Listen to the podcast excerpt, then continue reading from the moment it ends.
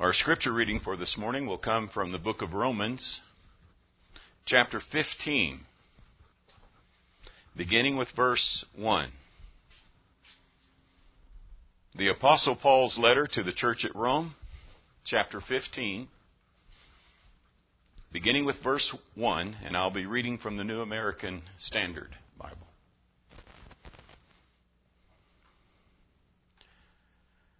Now, we who are strong ought to bear the weaknesses of those without strength, and not just to please ourselves. Each of us is to please his neighbor for his good, to his edification. For even Christ did not please himself, but as it is written, the reproaches of those who reproached you fell on me. For whatever was written in earlier times was written for our instruction, so that through perseverance and the encouragement of the Scriptures, we might have hope. Now may the God who gives perseverance and encouragement grant you to be of the same mind with one another according to Christ Jesus, so that with one accord you may with one voice glorify the God and Father of our Lord Jesus Christ. Therefore, accept one another, just as Christ also accepted us to the glory of God. For I say that Christ has become a servant to the circumcision on behalf of the truth of God to confirm the promises given to the fathers, and for the Gentiles to glorify God for his mercy. As it is written, therefore, I will give praise to you among the Gentiles, and I will sing to your name. Again, he says, Rejoice, O Gentiles, with his people. And again, praise the Lord, all you Gentiles, and let all the peoples praise him. Again, Isaiah says, There shall come the root of Jesse, and he who arises to rule over the Gentiles. In him shall the Gentiles hope. Now may the God of hope fill you with all joy and peace in believing, so that you will abound in hope by the power of the Holy Spirit. As Paul writes this letter to the church at Rome, we notice once again that there seemingly is at least the possibility of the taking of sides within the church, especially as he talks about the Jewish background and the Gentile background. And his plea is clear here in this first half or so of Romans 15 that they come together. And so he phrases it in the terminology of the strong bearing with the weak. Now, if you were to have to decide which of those, and I hate to call them factions, but which of those uh, groups within the church at Rome would be the strong ones. Would it be the Jews who have converted to Christ or the Gentiles who have come out of the world? I have a bias. I know which one I would come down on, but let me ask you this. When you read this passage, where do you see yourself? Are you one of the strong or are you one of the weak? I would encourage all of us to think of ourselves in the category of the strong so that we see ourselves as being helpers of others. Are you ready to suffer? There was a song that we used to sing, Ready to Suffer Grief or Pain. Being strong means that you must be willing to sacrifice. The word strong in the Greek is dunatos, and it means to bear calamities and trials with fortitude and patience. The Greek word for weakness is adunatos, or not strong. And it means just that without strength, impotent, powerless, weakly, disabled, unable to be done, or impossible. Do you dream the impossible dream? Now, the reason I want to encourage all of us to see ourselves on the strength or the strong side of this is because then we have a responsibility to be helpful. I've written out on the marquee not only the strong survive, but the strong helping the weak. Survival of the fittest, not in Christ. What are some things in life that requires sacrifice on the part of those who accept responsibility, the strong taking care of the weak? How about motherhood?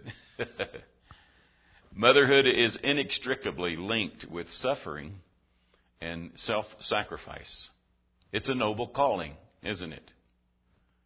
Many of our uh, works that we do, activities that we get involved in, employment that we have, require us to be willing to suffer if we would be successful. Farming, ranching, animal husbandry, manual labor, the military, even higher education requires an individual to see past the current circumstances in order to gain or to have a positive influence.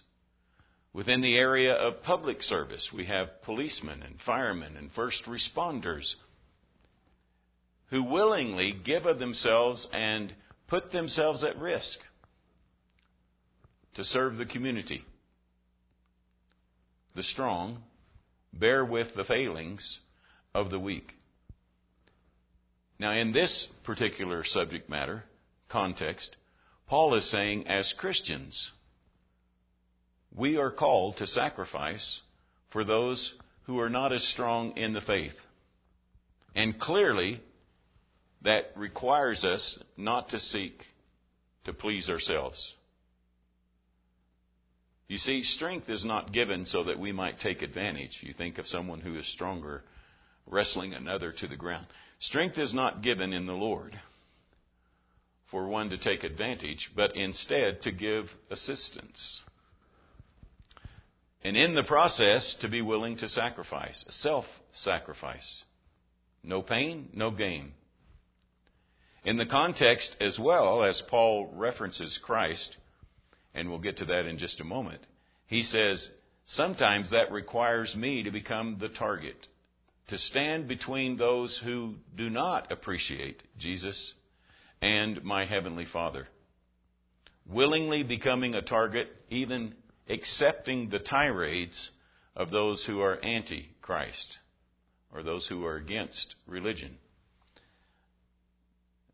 There's a tendency to see more and more of that in our own society today. But we're not just suffering for suffering's sake. Uh, we're not seeking pain just to have pain. I've entitled the lesson Saintly Suffering. We're suffering for a common cause or purpose or focus. We want to not just give in to those who are weak, but to build them up. Look at verse 2 again. Each of us is to please his neighbor for his good, to his edification, which literally means to build him up. Now, that will require sometimes to do those things which not even the weak person wants us to do. Correction. Uh, sometimes severe instruction is not always pleasant for the ones receiving it. But parents do that for their children. That's when they sometimes say things like, This is going to hurt me more than it's going to hurt you. But it's suffering with a purpose to build upon what is good. Edifying your weaker brother or sister is what we are called to do. Why is that? Because that's the image of God that's painted for us throughout the scriptures. Christ came to earth to suffer for us so that we might have hope, as he concludes in verse 13. Look again at verse 5. Now may the God who gives perseverance and encouragement grant you to be of the same mind with one accord according to Christ Jesus. Do you like to be able to endure? Do you appreciate encouragement? Jehovah God is the God of endurance and encouragement.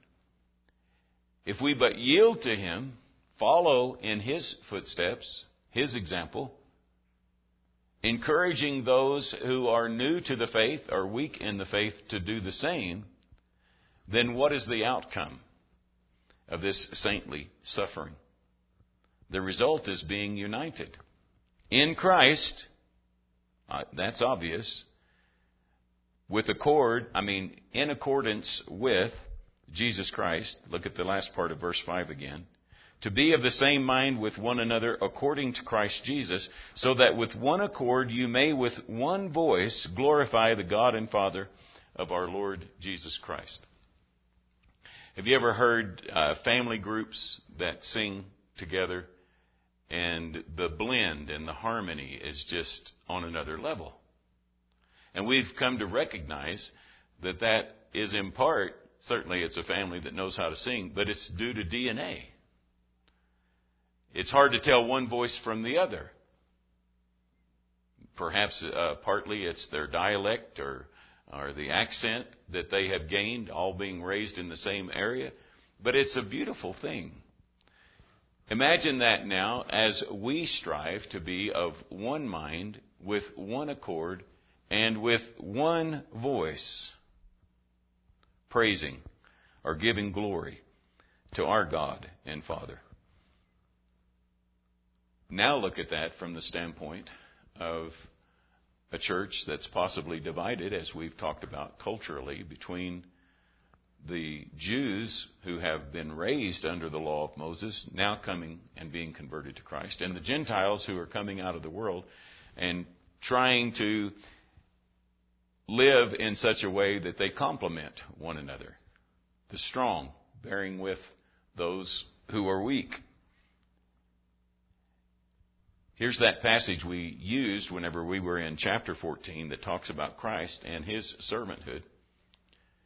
He didn't pick and choose to whom he was going to be a servant. No. Paul says here, verse 8, For I say that Christ has become a servant to the circumcision on behalf of the truth of God to confirm the promises given to the fathers and for the Gentiles to glorify God for his mercy.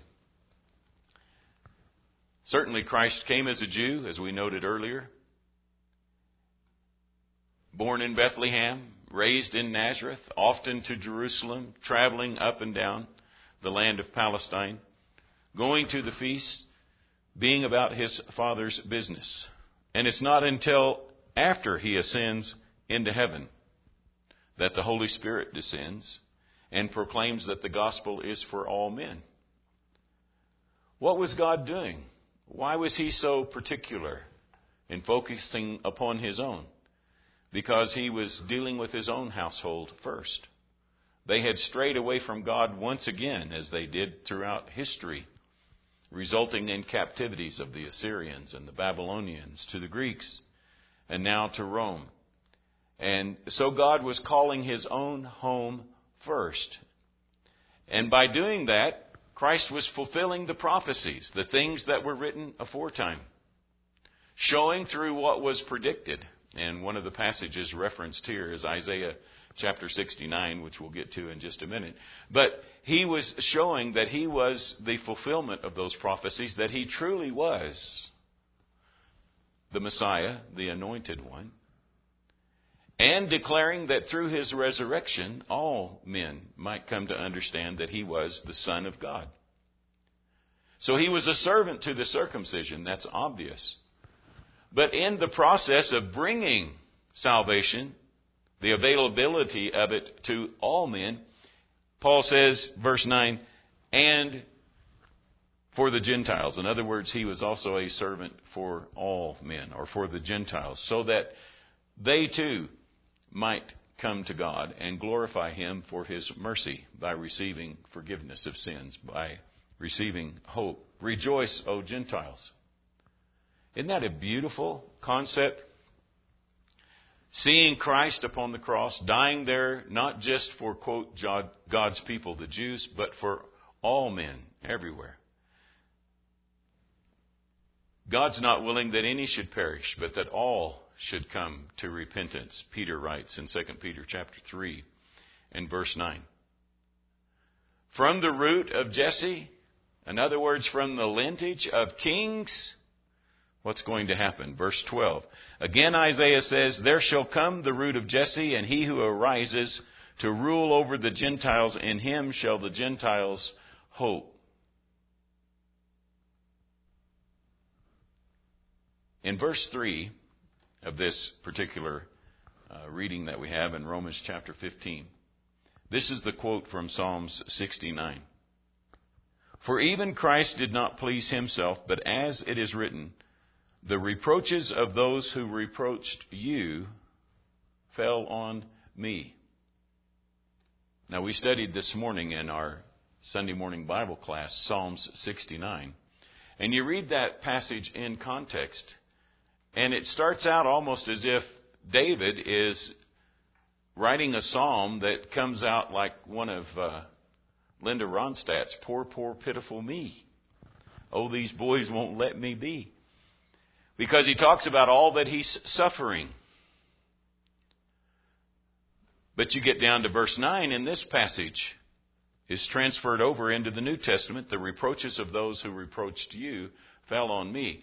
This is where I said earlier, are you willing to become a target for the Antichrist?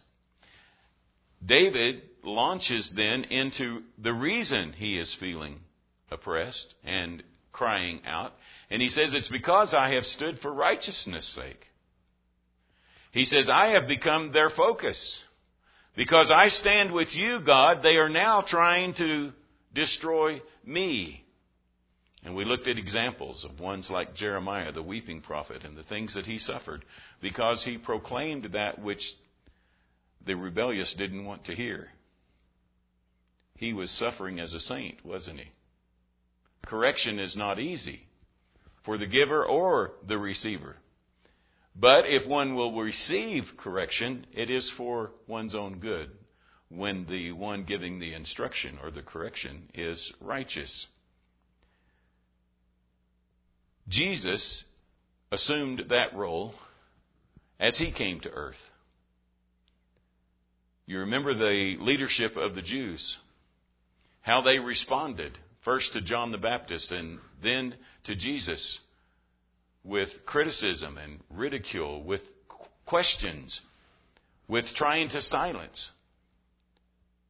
Now, Jesus was God Himself, there's no doubt about it, but in fulfilling what David had said, I became a target for you, Lord. The reproaches of those who reproach you, those who don't like you, have now focused their attention on me. Could that ever happen in a society today? That Christians become the focus of Satan's persecution? We know that it can. We know that it's happening. Let the strong bear with the failings of those who are weak. That almost puts it in a different context, doesn't it? Not simply within the church, but even within society. To be willing to stand up.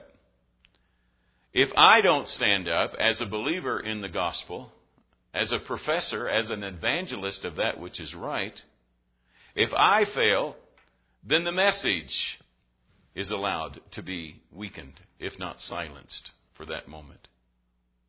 No, I must continue to proclaim the truth. We must continue to set the right example with the same mind, with one accord, with one voice, proclaiming that Jesus Christ is Lord. That Jehovah God, his Father, is the God of endurance and encouragement. Else, the Gentiles have no hope we must be willing to suffer as saints so that the gospel might be proclaimed, fortified, and given to those who are lost. Only then can there truly be peace and joy.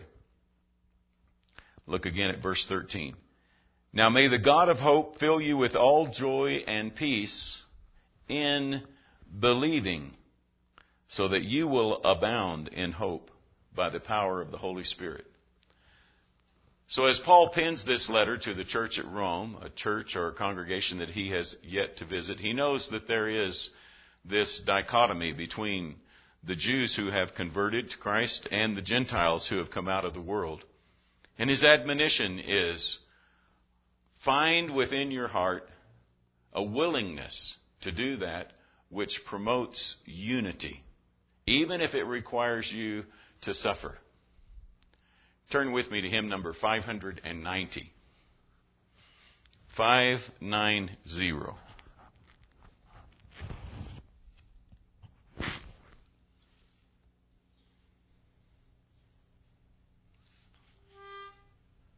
No soul. Have you lifted a stone from your brother's way as he struggled along life's road? Have you lovingly touched some frail toil worn hand, shared with some someone their heavy load? Oh, the things we may do, you and I, and I, oh, the love we can give if we try. Just a word or a song as we're passing along. They will count in the great by and by. Have you spoken a word full of hope and cheer? Have you walked with a slower pace till the weary of heart who were stumbling on took new courage to run the race? Oh, the things we may do, you and I, you and I. Oh, the love we can give if we try. Just a word or a song as we're passing along. They will count in the great by and by. Look again with me at verse 1 of Romans 15. Now we who are strong ought to bear the weaknesses of those without strength. And not just to please ourselves. Each of us is to please his neighbor for his good, to his edification.